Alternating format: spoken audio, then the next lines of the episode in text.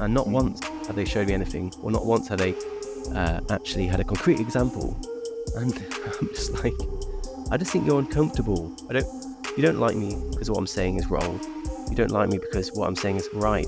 And you, that makes you wrong. And that's uncomfortable to know. So I'm a really big fan. And one thing I love about your page is how much you engage with your audience when it comes to, you know, different questions. And so from having done that, what is something you've learned from them that surprised you? For from my own community. Yes. Uh, I I'm not surprised, but one of the things that people find surprising when I tell them is how many women follow me. But mm. uh, between one quarter and one third of my followers are women, which obviously is less than men, which is not surprising because it's it, it's an account that talks almost just about men. But when people say, "Oh, women don't care, women don't," you know, women don't care about men's issues, and I'm like, I got about fifteen thousand women that will tell you otherwise, and they're all here in the comments. And not only are they they're in great numbers, but they are some of the most ferocious and fiercest and most loyal of my followers. So I'm very proud of them. I'm very thankful that they're there. And often, when if anyone stumbles into my account to sort of pick a fight with me, there it's the band of women that go after them, and I'm like, okay, I'll let the women do their bit, and I'll I'll come in if, if needed.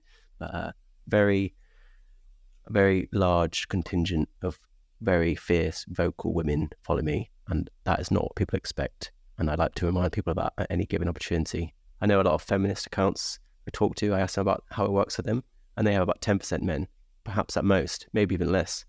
So for me to have 25, 30% women, hopefully is a reflection of women actually caring, but perhaps more so my ability to talk in a way that isn't so divisive and that women versus men. And I try to bring women into the conversation because I genuinely think women are the best campaigners. Like women are excellent campaigners, very organized, very diligent, very hardworking. And uh, you want them on your side if you want change, in my opinion. It's interesting to hear about how everyone's conception in the beginning is there's no way that you can have a you know good chunk of female following and you know once they find that out i'm sure that's very surprising and encouraging for them when it comes to the ferocious you know female followers that you hmm. have mm. you know what is their perspective on you know kind of the greater issue of what's going on with you know men and you know men's mental health well they i mean they they can never speak from first-hand experience but they do have first-hand experience of having men in their lives that they care about. Uh, there's a really great organization called the Men and Boys Coalition, and it's um the tagline something like a coalition for men and the women that love them. And I'm like, what a lovely thought! Like the idea that it's not just about men, because women obviously love men too. W- women have plenty of men in their lives that are important to them, like fathers, brothers, especially sons. I get a lot of mothers saying, "Oh, I found your account, and I'm a mother of two two sons, and I really understand a little bit more about what they're going through. So thank you. And uh, I mean, I always use a podcast as an opportunity to shout out my friend Susie Bennett, who is probably the most in- influential uh, researcher into male suicide in the world. And she's a woman, and she's done better work than anyone I've met in my entire journey doing this account. Like, if there's one person who I'd like to shout out, it would be her. And uh, yeah, like, I mean, and she has um, a lot of personal experience of male suicide. And I'm like, Mm. This isn't about only men can understand, and only men can sympathise, because a lot of uh, women have men in their lives that are important to them, and, they, and, those women should be heard too.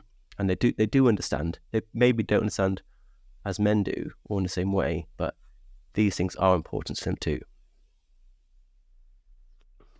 I completely agree that whether it's a man speaking you know, about a woman's perspective or a woman speaking about a man's perspective, of course, you know, they'll never be able to know firsthand. Mm. I, I do think it's fascinating to, you know, kind of get that um, third party perspective on, mm. you know, what their opinion is, you know, kind of with the issues that they see.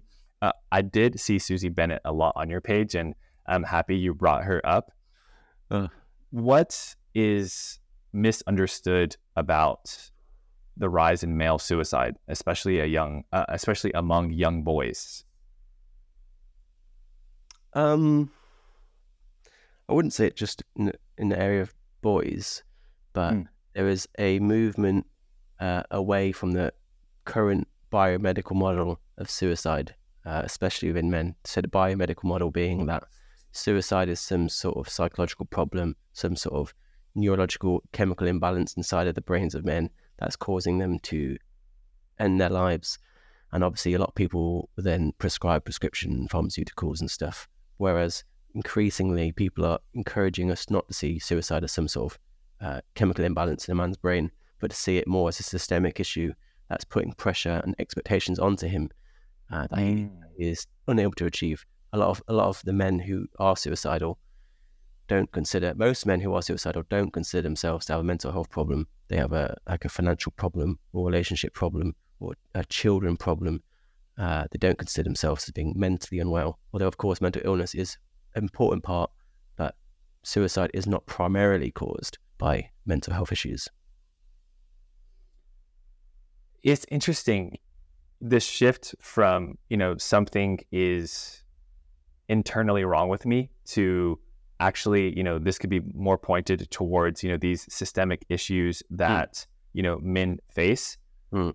It then gives someone so much more of a sense of control yeah because if they're like i, I wasn't if it, if it, if it's because I wasn't born this way, then that means that there's something that I can do about it, and I, I think that is a really important direction that validating. Thing... I hope.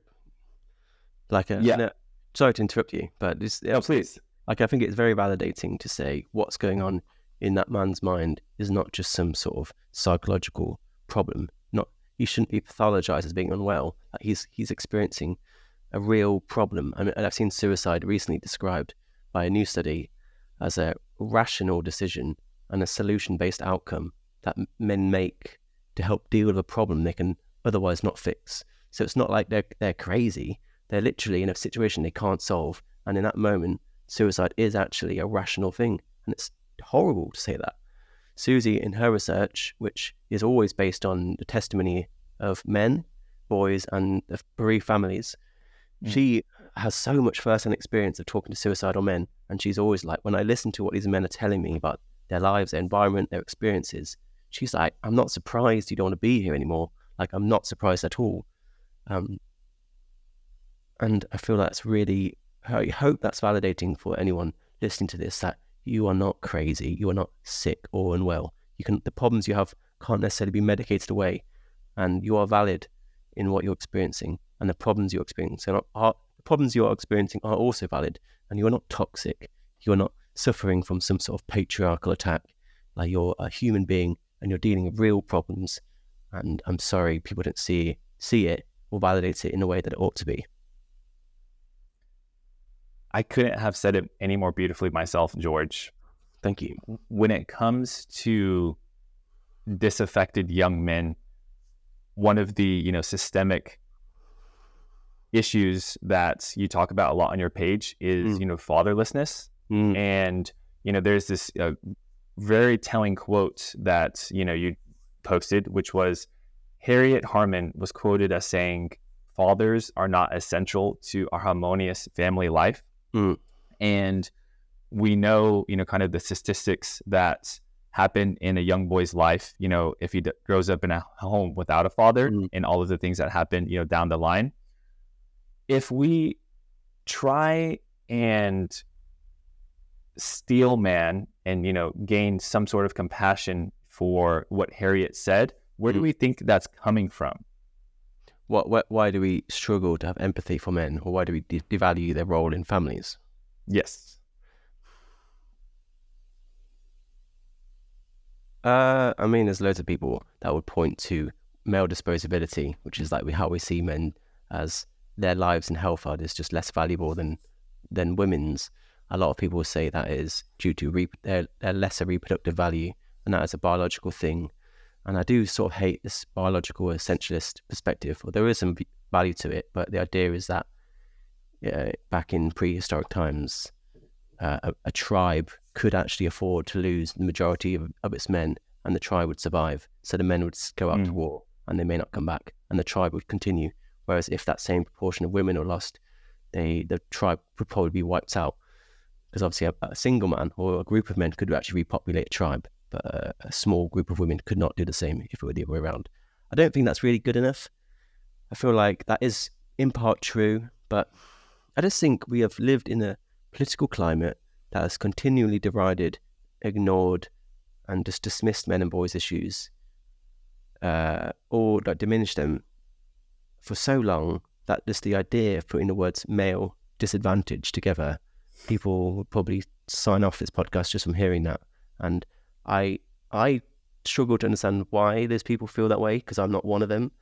But I just feel like we're indoctrinated into this idea of we only ever hear about the bad things men do, and we so rarely hear about the good things they do. We talk about a thing called gamma bias, which is a new a theory uh, from the BPS. There's a, a cognitive distortion of masculinity where we simultaneously highlight or erase uh, the male sex depending on what we're talking about. So we'll highlight mm. the male sex in areas of perpetration and privilege. So we'll talk about male privilege and we'll talk about male violence but we don't talk about the male sex in the same way in the area of victimhood. We rarely talk about male victimhood and we rarely talk about male celebration. So we erase maleness in victimhood and celebration and we highlight it in perpetration and privilege. And that that is a very interesting theory by Martin Seager and John Barry called gamma bias that I recommend reading more into. And you see it in headlines. Like you see something like 500 people killed in an earthquake, including 30 women. And it's like, you see, it's strange. I've seen one, one where it's like hundreds of people killed, including one woman. And I'm like, you've totally erased the male sex and you've highlighted the one woman in that case. Um, and again, like whenever there's a crime, we hear a lot about male violence. We hear about knife man and gun man and con man and like all these very negative ideas around masculinity. And then at the same time, in areas where there's heroism, like firefighters. We take away fireman and we call it firefighters, which is a good thing, and I think we should stick with that. But there's very little acknowledgement for male heroism because men do perform the vast majority of bystander re- rescues.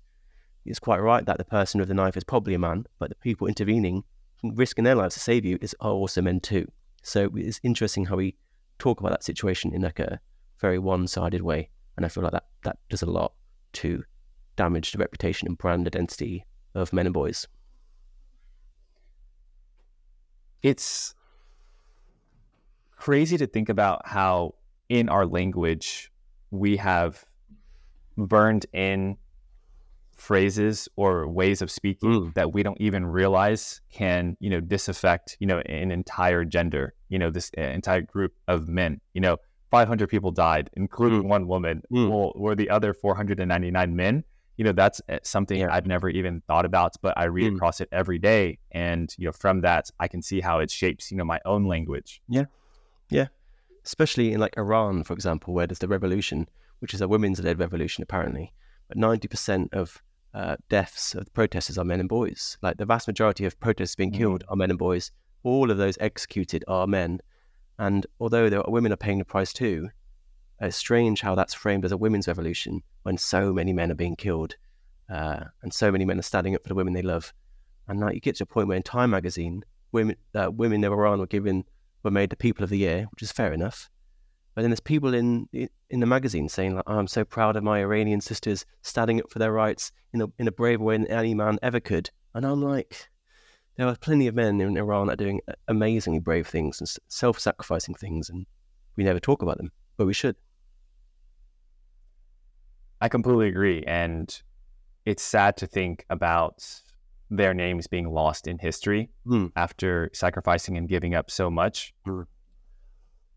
One of the things that you talk about are, you know, kind of the systemic issues that have led to, you know, boys and men being more disaffected. And mm. politics is a huge topic that you talk about on your page and how that affects the issue you know, one specific trend that I saw was the percentage of young boys, you know, moving towards the right and leaving the yeah. left. Why do you think that migration is happening? Just think the right are doing a better job, or by no means a good job, in talking about the issues that I I talk about. I mean, I, I was and still am a member of the left. But I I struggle to be to talk about it so as proudly as I once did. But mm. I just feel like the left are very much enamored by identity politics and groupthink And uh, I mean, I, I, talk about it in terms of different failings. So the left are very much about men's issues are very much about individual failings, um, internal or internalized problems, not not structural problems as affect women. Uh, the left often talk about um, there not being any biological basis for sex differences, which is not true because men and women are different, and part that is partly biological. Um, the left are very much on the opinion of like pathologizing naturally occurring parts of masculinity under the guise of things like toxic masculinity, and the left are very much cannot see they see sort of discrimination, sexism only going one way, and that is to the impacting and harming women and girls, and that isn't the full truth either. Like it goes both ways sexism hurts men and it hurts women. And uh, those are just some of the failings I've seen on the left by my fellow lefties. And most of all, I'd say the left are not willing to see themselves as part of the problem. They, they're sort of they're the hero of their own story, as everyone is. And for all their talk of accountability, I see very little taken for themselves. And that is probably the most ironic thing of all. So that's probably why the left are losing men and boys, and quite right to. Like, uh, uh, there's a huge contingent of disaffected men and boys on the left who don't know who to vote for, and there's uh, election could mm. be swung by whoever dares appeal to them. I think. Yeah. Tolerance until it comes to an opinion that's different than ours. Yeah, well, diversity of everything other than uh, ideas, really. Yes. Which is probably the most important part of diversity a diversity of opinion, point of view, uh, diversity of like gender and ethnicity and sexuality and stuff like that. It's important, but they're sort of arbitrary in comparison to diversity of opinion. And the left are not, I don't seem to be very supportive of diversity of opinion uh, as they are diversity of everything else. That is something funny I've seen as well. When we think about that shift from the left to the right, George, mm. you know, there was a period in time where there wasn't any interest to leave, you know, for that group of young men. And so, what did the environment look like when you know there was no interest for for, for those young men to leave? You know, because clearly they're like, hey, like I, I like where I'm at and like the what the political party is saying or what you know, kind of my community is doing. What was that shift? What what when?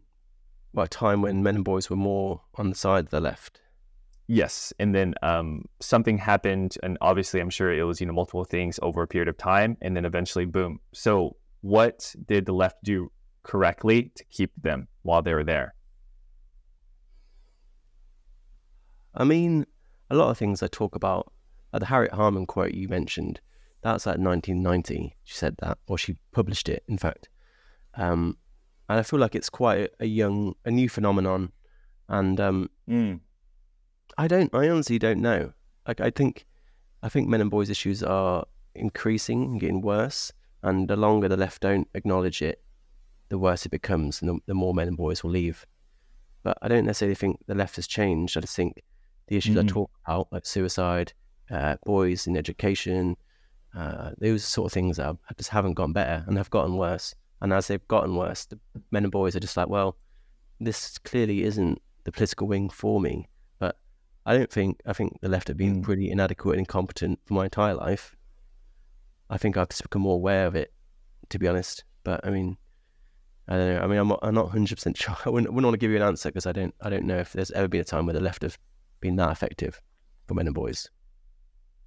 Yeah, and one thing I appreciate is the frame to which you're speaking from, George, because you know you mentioned you identify as you know being a part of the left but you're still able to give you know constructive feedback on what you're seeing mm-hmm. and kind of the shortcomings of what's going on i think that is something that is lost on both sides and something we could all be better at mm.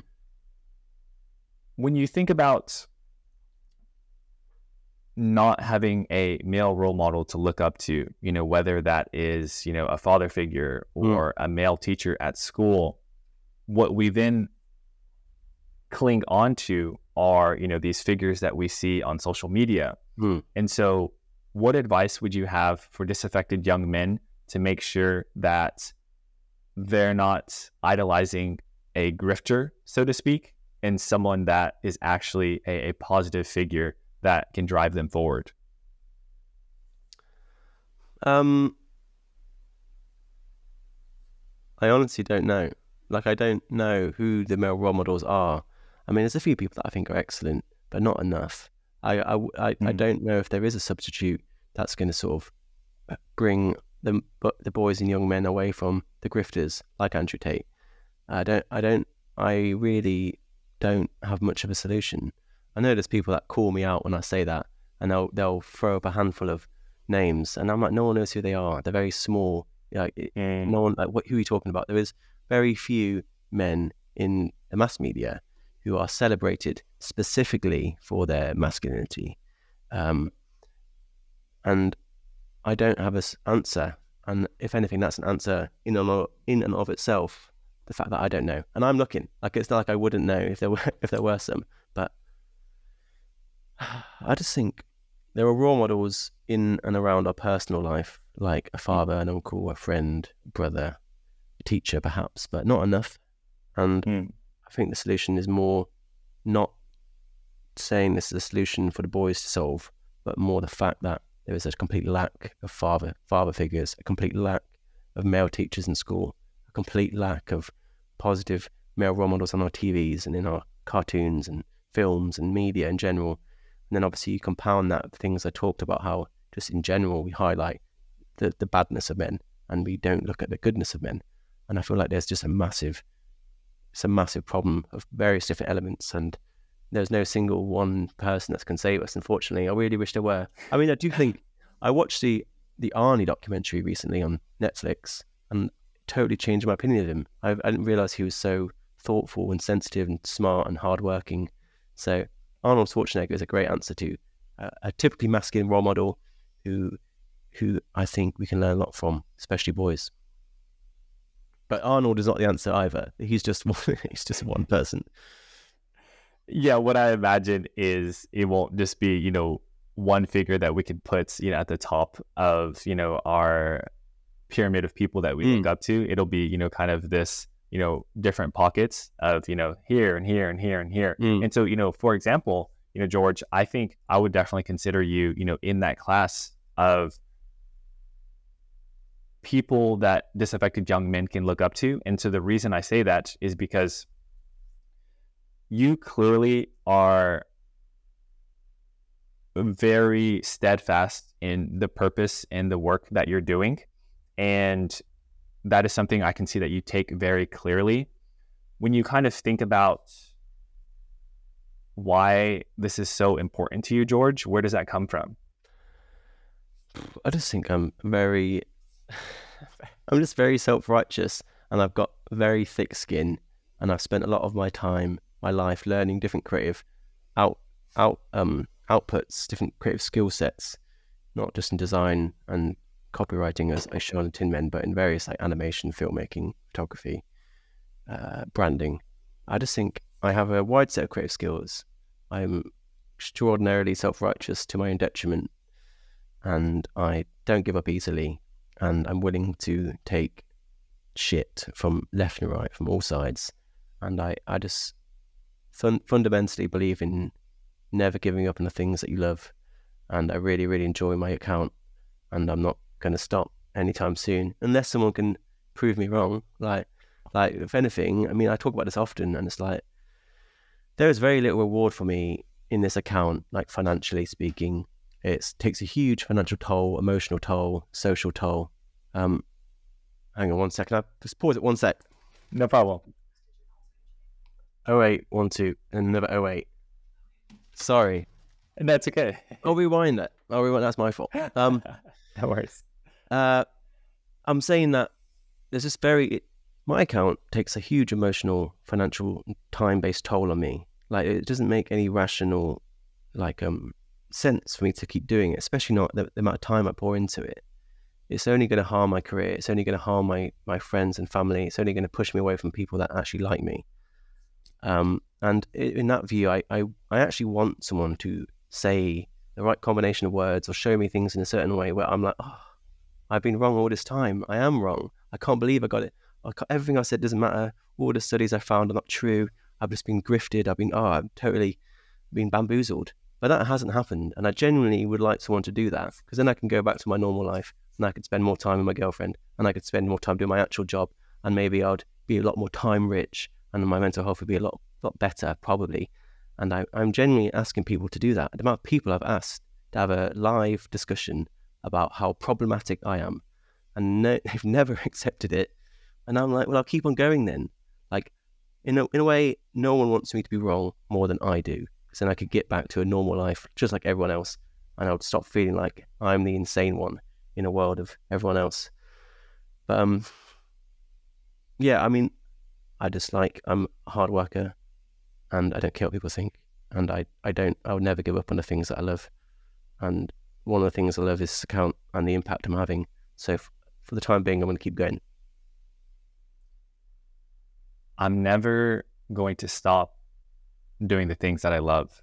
That's a powerful yeah. statement, George. Well, it's just like a life mantra. Never give up on the things that you love or people that you love. Uh, and like, I just feel like at the end of my life, I don't want to have regrets like that. And uh, um, that's why I keep going. And it sort of is rewarding. I know I painted a very dour image, but I, the amount of support I get, like personal support, the amount of messages I get every single day, really, really does help. And it's not to say I'm I'm just self-sacrificing all the time because I do genuinely get stuff out of it. It's just not it's not money. Like there was no money here, and I feel like the fact that I get no money, uh, and there are no brand deals for me, uh, I think that shows I'm authentic at the very least, whether you agree or disagree. That I am saying what I think. I'm not sort of speaking on behalf of some sort of political agenda or some sort of brand campaign or some sort of product behind the scenes. This is these are my words. Whether you agree or disagree, at least I'm being authentic. There's no super PAC funding you. no, wow, no, not yet. George, are you making the type of content that you wish you had growing up? Yeah, yeah, yeah. I mean, I, I on the side, my actual job, which is what keeps the lights on and pays my mortgage, is I I'm a professional creative, so I help brands solve problems for various different creative outlets, and I do love it. I'm very lucky to do what I love for my job, uh, but I will I do get frustrated at my clients and how mm. I often get into a position where they, they're basically telling me what to do. And I'm like, I do, it frustrates me because I do feel like I know what I'm doing. I do feel like I know best in that situation. When it comes to my job, like I do feel like I know I know what I'm doing, and I wish more clients would just let me do my job, um, and and work from the experience I've gained over 15 years of doing it. But that doesn't happen. So I, if one of the things I gained from the Tin Men is a creative outlet for myself where I get complete autonomy of what I say and how I say it. And I haven't got a client that's breathing down my neck telling me what to do and wasting my time. I can get I can get really high quality content out fast because it's just me doing it. And so I appreciate the creative autonomy my page gives me. And it's very it's interesting how at the one time I've had complete creative autonomy is the most successful project I've ever done. And I don't think that's a coincidence. And if I were braver to show my clients this page, which I haven't done, perhaps they would learn that lesson too. But I am grateful for my clients. I'm very privileged to work doing what I love for my job. And I'm even more privileged to now have this account that gives me even greater sense of creative freedom. And I really, really appreciate that. Mm. So, what the initial question was, was, you know, thinking about growing up for you, you know, are you making the type of content that you know you wish you had seen or had, and then the direction you took it was yeah, oh, creative autonomy. And so I just wanted to make sure, you know, was creative autonomy something that you feel like you lacked, and then now this is your time to kind of get to express that more. Mm. Yeah, yeah, no, hundred percent. But in terms of mm. like the actual space I'm in, yeah, I saw I saw another like um it's a huge gap in the market for really high quality, well sourced, mm. well made, thoughtful, inclusive, but also unapologetic content around men and boys advocacy. Like the like I'm one of my biggest interests is like branding and how you can reposition an organization or movement through branding, through changing tone of voice, through changing color and design style and creative strategy and I looked at men and boys advocacy and I looked at the data, I looked at the studies and the, and the, the incredible expert testimony that was supporting these huge issues. And I was like, why the hell is no one doing anything? Like there were so many studies substantiating what I talk about, so many world leading experts that are saying these very things. And and the world is just not listening. Their head is buried in the sand. And I'm like, the mm. data is there, the experts are there, the issues are relevant and huge and undeniable, and yet it's not re- like resonating with people. So I was like, maybe that's a brand identity problem. Maybe someone like me is what that needs.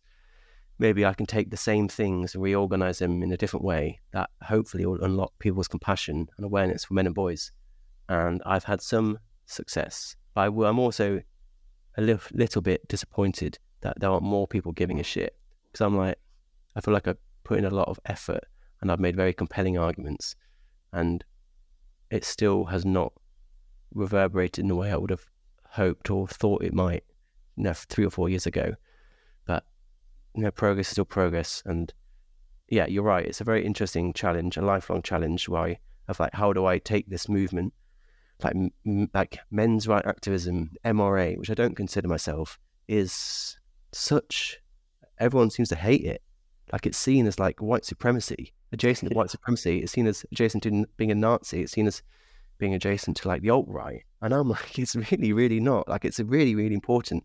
So to rebrand a movement that's seen as adjacent to white supremacy and to reframe it in a way in which it deserves to be seen as really, really important is a big challenge for anyone and one that's going to take me a while, but it's certainly rewarding.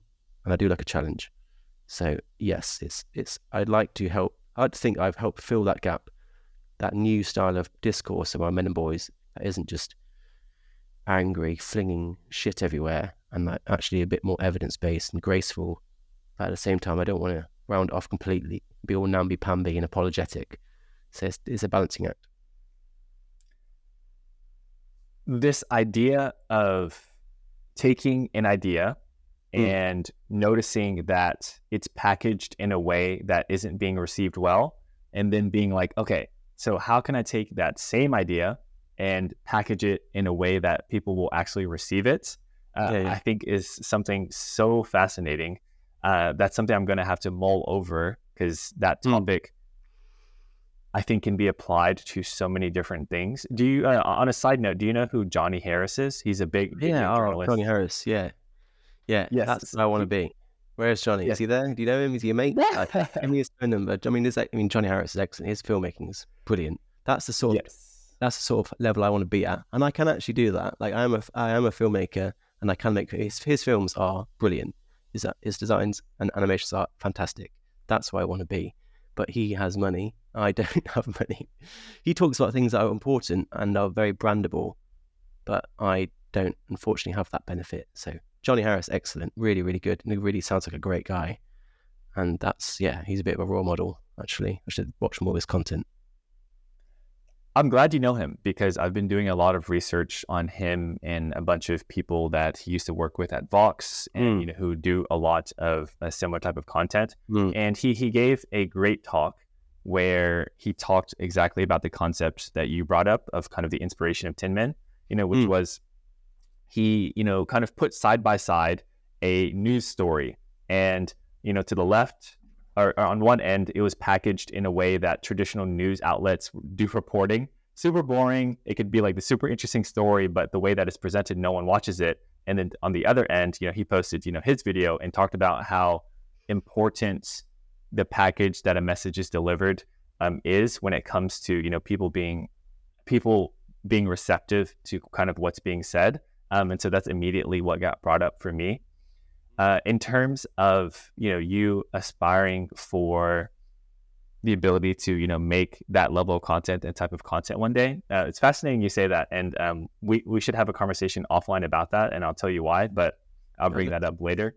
Yeah, yeah. Like um, my, my my ultimate goal is is to make a documentary, to make a series of video essays, perhaps like Johnny, like Johnny, and yes. uh, to uh, my my Instagram page started off as uh, somewhat like a research and development for that documentary. I want to work out what issues people want to talk about, which ones do they not want to talk about. How do I talk about this very sensitive issue in a way that people are willing to listen to and find more palatable, while, without rounding off too much at its sort of just meaningless niceties.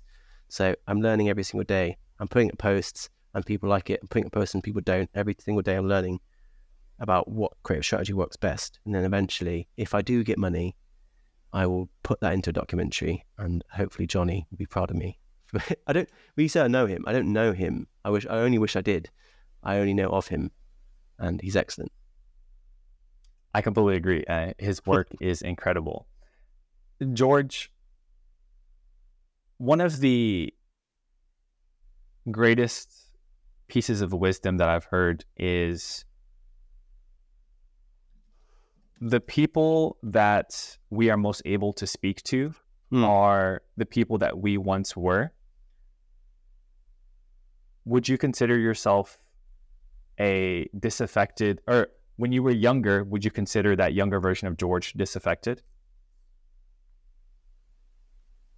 Um, I feel like I've definitely learned a lot. I feel like I do, yeah, I haven't thought about it that way, but I do feel like I'm talking to my former self maybe 10 years ago that mm. I, a lot of the things I'm undoing now and trying to not necessarily undo, but widen, widen people's opinion. The opinion that I'm trying to widen is actually George circa 2020, 2010. Like that's the person I'm speaking to. I don't think it's just me. And I take that as a huge compliment saying that people I've, I talk to are, are like me or who I was because my community is excellent.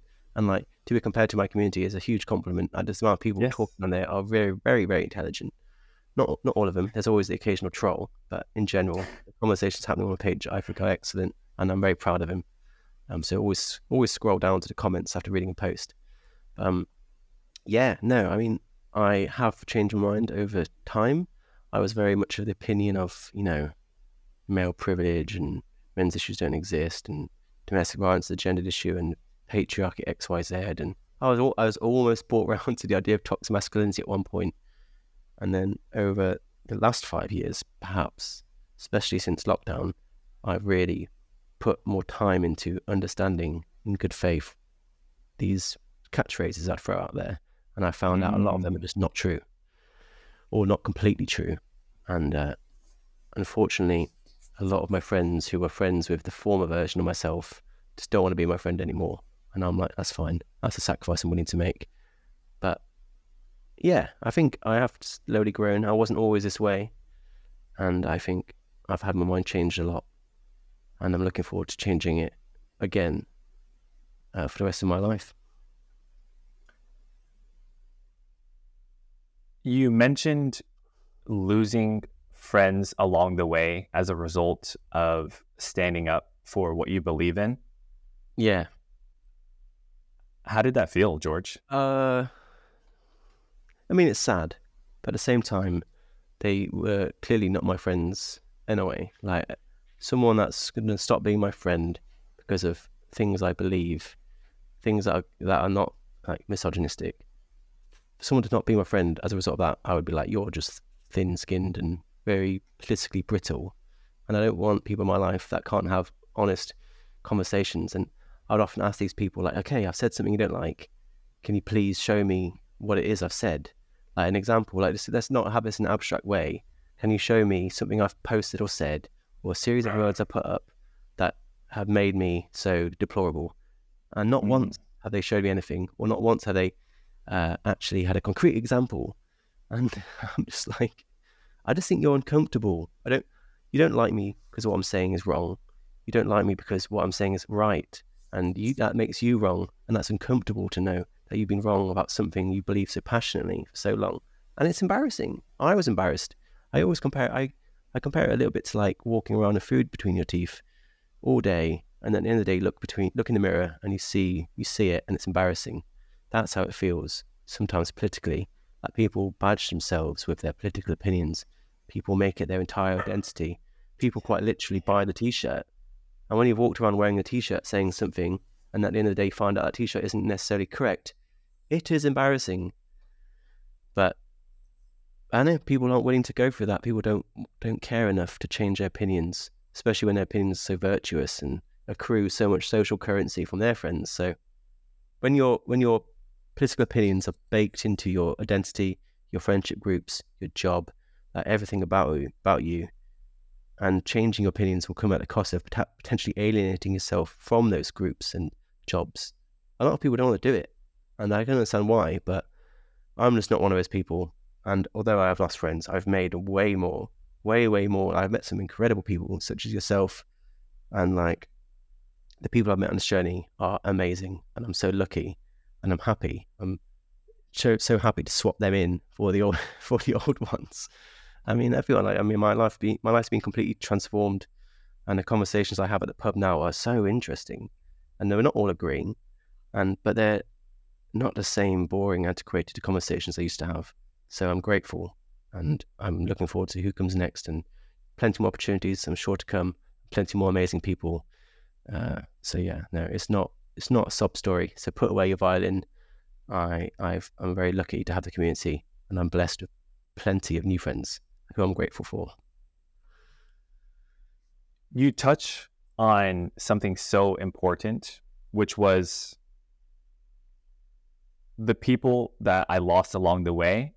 Did I really want to keep them um, as friends if the relationship was so easy for us to lose? Mm. Because I think that fear of what people will think is one of the biggest things holding people back mm. to speak up mm. on something that they believe in and you know this kind of realization that hopefully they can have which you know you speak on is what you lose is going to be so insignificant compared to what you'll gain. Mm. and, and, more real more authentic. Like that i they were friends with someone who i was pretending to be i suppose. And i'm like i don't want to pretend. And like this is who i am. And if you don't want to be the friend of this person then consider yourself not having been a friend to start with. But yeah, no, yeah, it's more rewarding and more authentic, and it's so much easier now. I don't have to pretend to be someone else. I can say what I be- believe and be passionate about the things I'm passionate about, and often people are reciprocally passionate too, and it's amazing. I really, really, really treasure those relationships, the new ones. There's something beautiful about the light that shines through in someone when they're speaking on something that they're truly passionate about. And uh, George just wanted to say that radiates very well from you. Oh, yeah. You know, I'm a nightmare. The... Oh, uh, uh, sometimes at the pub, it's like, okay, that's enough. Stop it. Stop. We're gone. One of the things you brought up was social currency. So, yeah. how does how does social currency and performative activism play a role in what people post on social media? Well, I, I mean, I guess you, you, this is where you come to the t- idea of being woke. And people, I used to consider myself woke. That was something I'd be like, yeah, I'm seriously woke. I mean, increasingly, it's sort of become more distant. I become the more I see this wokeness. It seems to be more about looking good than doing good. Like it's all about presenting yourself as virtuous and pure and self-righteous and whether or not your ideas have actually any sort of positive impact or utility outside of your own sort of narcissistic social beneficent point of view is questionable. And like people people too often pick their political opinions on what is most socially beneficial or fashionable to them. And they are fashionable for now. But looking back, I don't know how fashionable they'll be because obviously fashion changes, fashion's fickle. I often I, I compared it recently to like how if anyone if you look back at yourself ten years ago and you look at your the clothes you wore, your hairstyle. It is horrific. It is so embarrassing. And like myself included, my hair is barely acceptable now, but you should have seen it. You should have seen it back then. You should have seen what I wore. And at the time, at the time, I thought that was a great hairstyle. At the time, I thought I was the coolest cat in the neighborhood. But looking back, I'm like this. I'm like, oh, I can't believe, I cannot believe I wore a full piece velour tracksuit to college. Genuinely, it's embarrassing. But and I wonder, is that same phenomenon going to be true when we look back at our political opinions of today?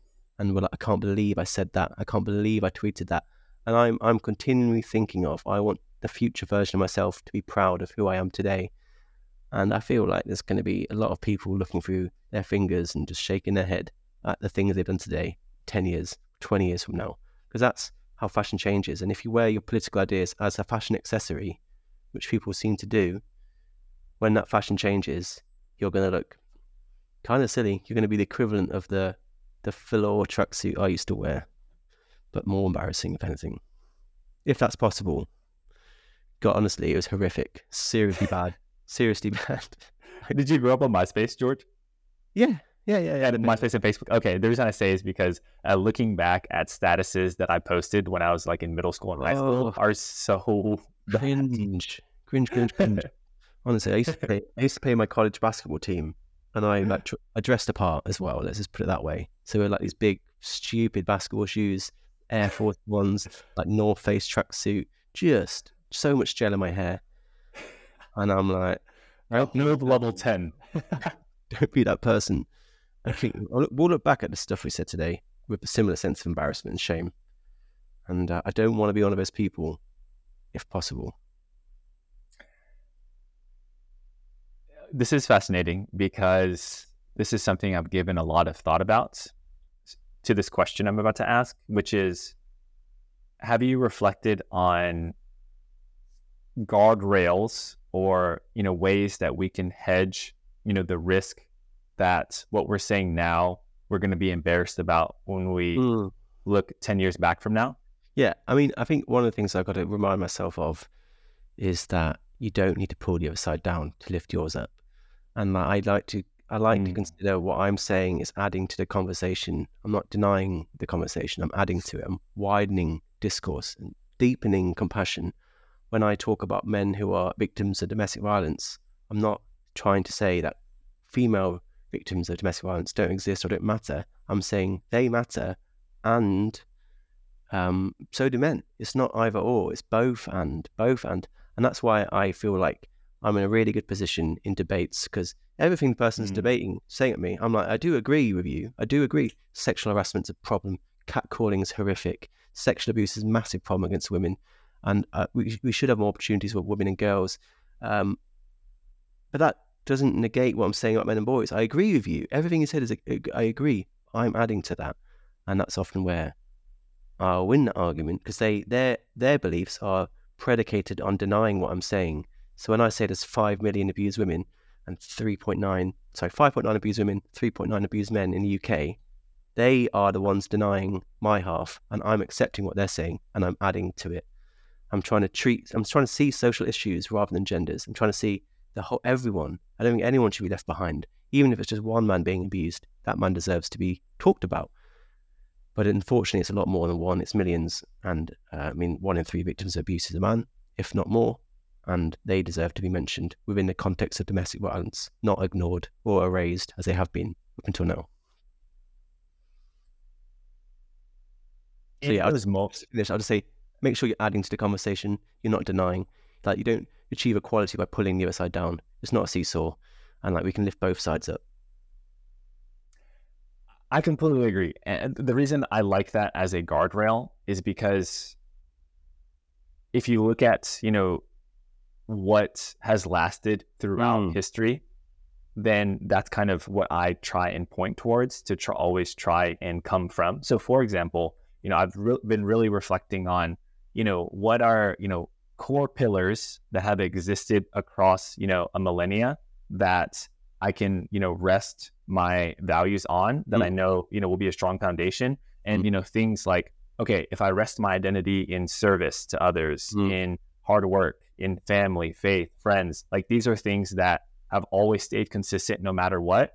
And I'm willing to bet, you know, every penny that I have that 10 years from now, if I talk about those things, then I know I'll be proud of having said them. And the, Mm. because there's no way that those are going to change. Uh, Mm. Similar to you, I am hoping one day that, okay, maybe someone proves me wrong. And if they do, then I'll be like, man, then th- that's, that'll be like mind blowing, you know, but the day until it happens, um, I'm going to continue to be acting, you know, from that frame. Well, for me, that Yeah. thing is liberalism. I think is the thing that has stood the test of time, and liberalism being this freedom and the belief in the individual. So liberalism, the actual liberalism, like in terms of classical liberalism, not this crazy new new version of liberalism, which is not liberal in any any kind of way. Liberalism is about freedom, freedom of speech, freedom of markets, small government, and the importance of the individual. Uh, The liberalism of today is about not freedom of speech, not freedom of markets, it's about socialism. It's not about individuals, it's about groups. Um, and it's about like big government. Uh, so going to the original OG classical li- liberalism, um, or, which is all about the sovereignty of the individual. It's about treating people as individuals first, not as a member of a group. So you don't see me as a white straight man primarily, although I am that, and that does, does influence who I am. You see me as George, and George is the product of his own personal experiences, has his own ideas, and he isn't defined by his group. He, the group is important, but primarily he's an individual. So as a liberal, I would say treat the individual first, not a person who's a member of a wider group. And that that for me has stood the test of time, liberalism, and I'm willing to stick with that. I think treating people as individuals is a really, really safe bet and something we should do more more of. I think. Beautifully said. And when it comes to how we can make, you know, real change, I love the way that Jordan Peterson has framed this exact topic that you brought up is the mistake people can make is before they change themselves as an individual, they try to change the world. Mm. And then, so who am I to change the world if, you know, my room isn't even clean? And so, yep. what I can begin to do is work on myself as an individual. And I'm like, hey, mm. you know, that's going well. So, what about my relationship with my significant other? Hey, like, that's going well. What about my relationship with my friends? And then you constantly go up from there to the point where it's like, oh my gosh, my whole community is good, George. Mm, so mm. what's one step up from that? And it's just like domino effect of working your way from the bottom up versus top to bottom, which is, you know, something yeah. that uh, you kind of spoke about. And that's kind of what came up to me, which is so fascinating. Yeah, no, 100%. I mean, there's certain things I like about Jordan, certain things I don't. But that is one of the things I do like. And I do feel like everyone wants to change the world, but there's a few steps between now and changing the world. And we need to be unafraid of talking about them. And one of them is just cleaning your room. I feel like I always just, I thought this before pre Jordan Peterson, so I want to take credit. I was always just like, as long as my room is clean and everything's well presented, and as long as I'm like in good shape, I'm going, I'm exercising regularly, that's good enough for me. Like that is, I don't have to be hugely successful. I don't have to have an amazing career. I don't have to be wealthy. I don't have to own loads of properties. I don't have to be in a relationship. As long as I'm in good shape and I have a clean bedroom, that is square one for me. And now I still have those things, but I have added to it. It reminds me of like a a, a, uh, a story someone told me of a hmm. university lecturer who sat down all of his students, still wet behind the ears, still sort of naive to the world, and he said, "Every one of you in this room wants to change the world, and that's great. That is why you're here. But I want you all to know it's okay if you change the world for just one person, and it's okay if that person is you." And I'm like, "Yes, yes, yes, yes. If everyone just changes the world for themselves."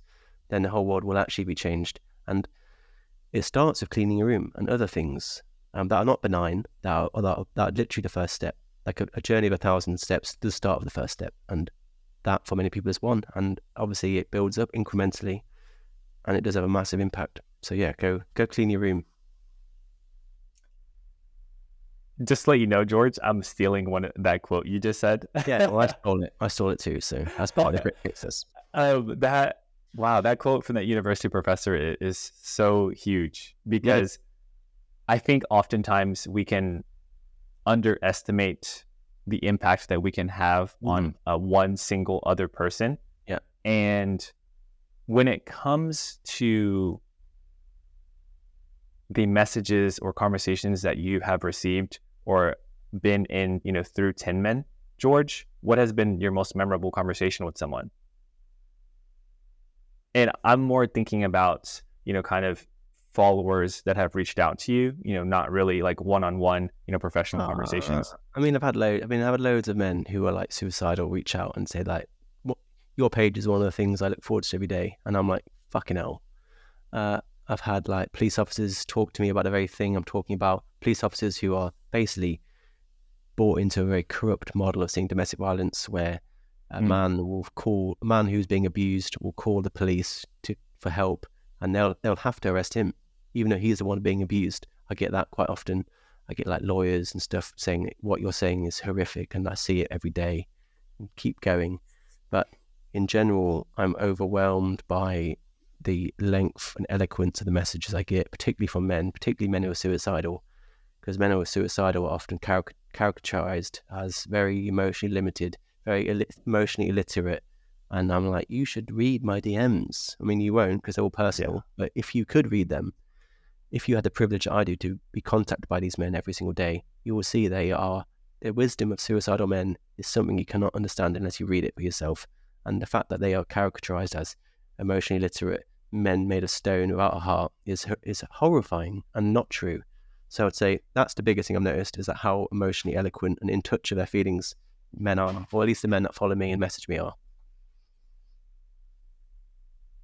people reach out to you that are suicidal and tell you how much they look forward to the content that you make. I, I can mm. imagine that's a lot of pressure.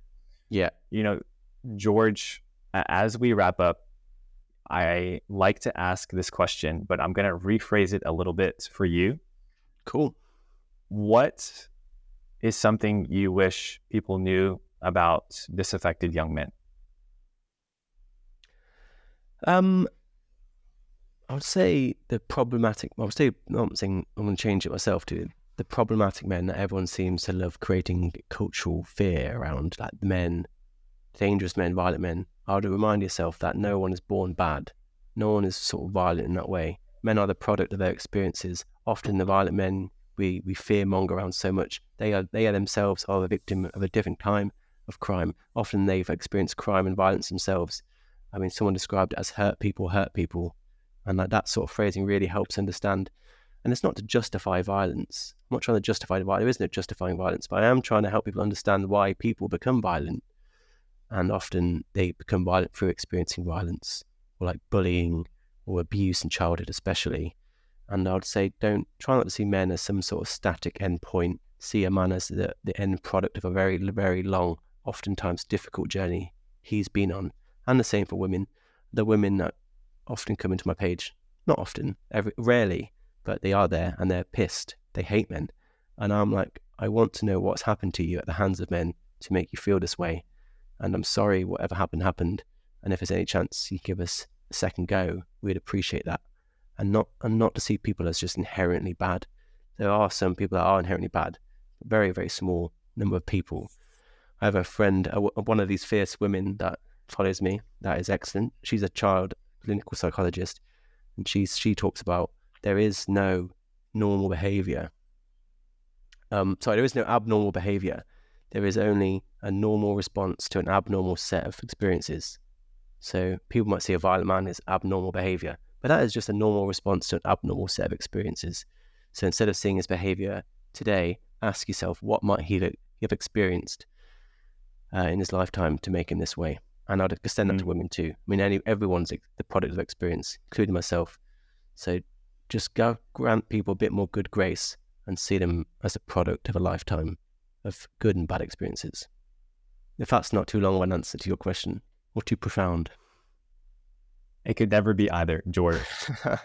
George, thank you so much for being an important voice that is needed in media, especially social media right now. Mm. So thank you. Thank you. I'm just, just trying my best. And thank you for having me, giving me the time. And I look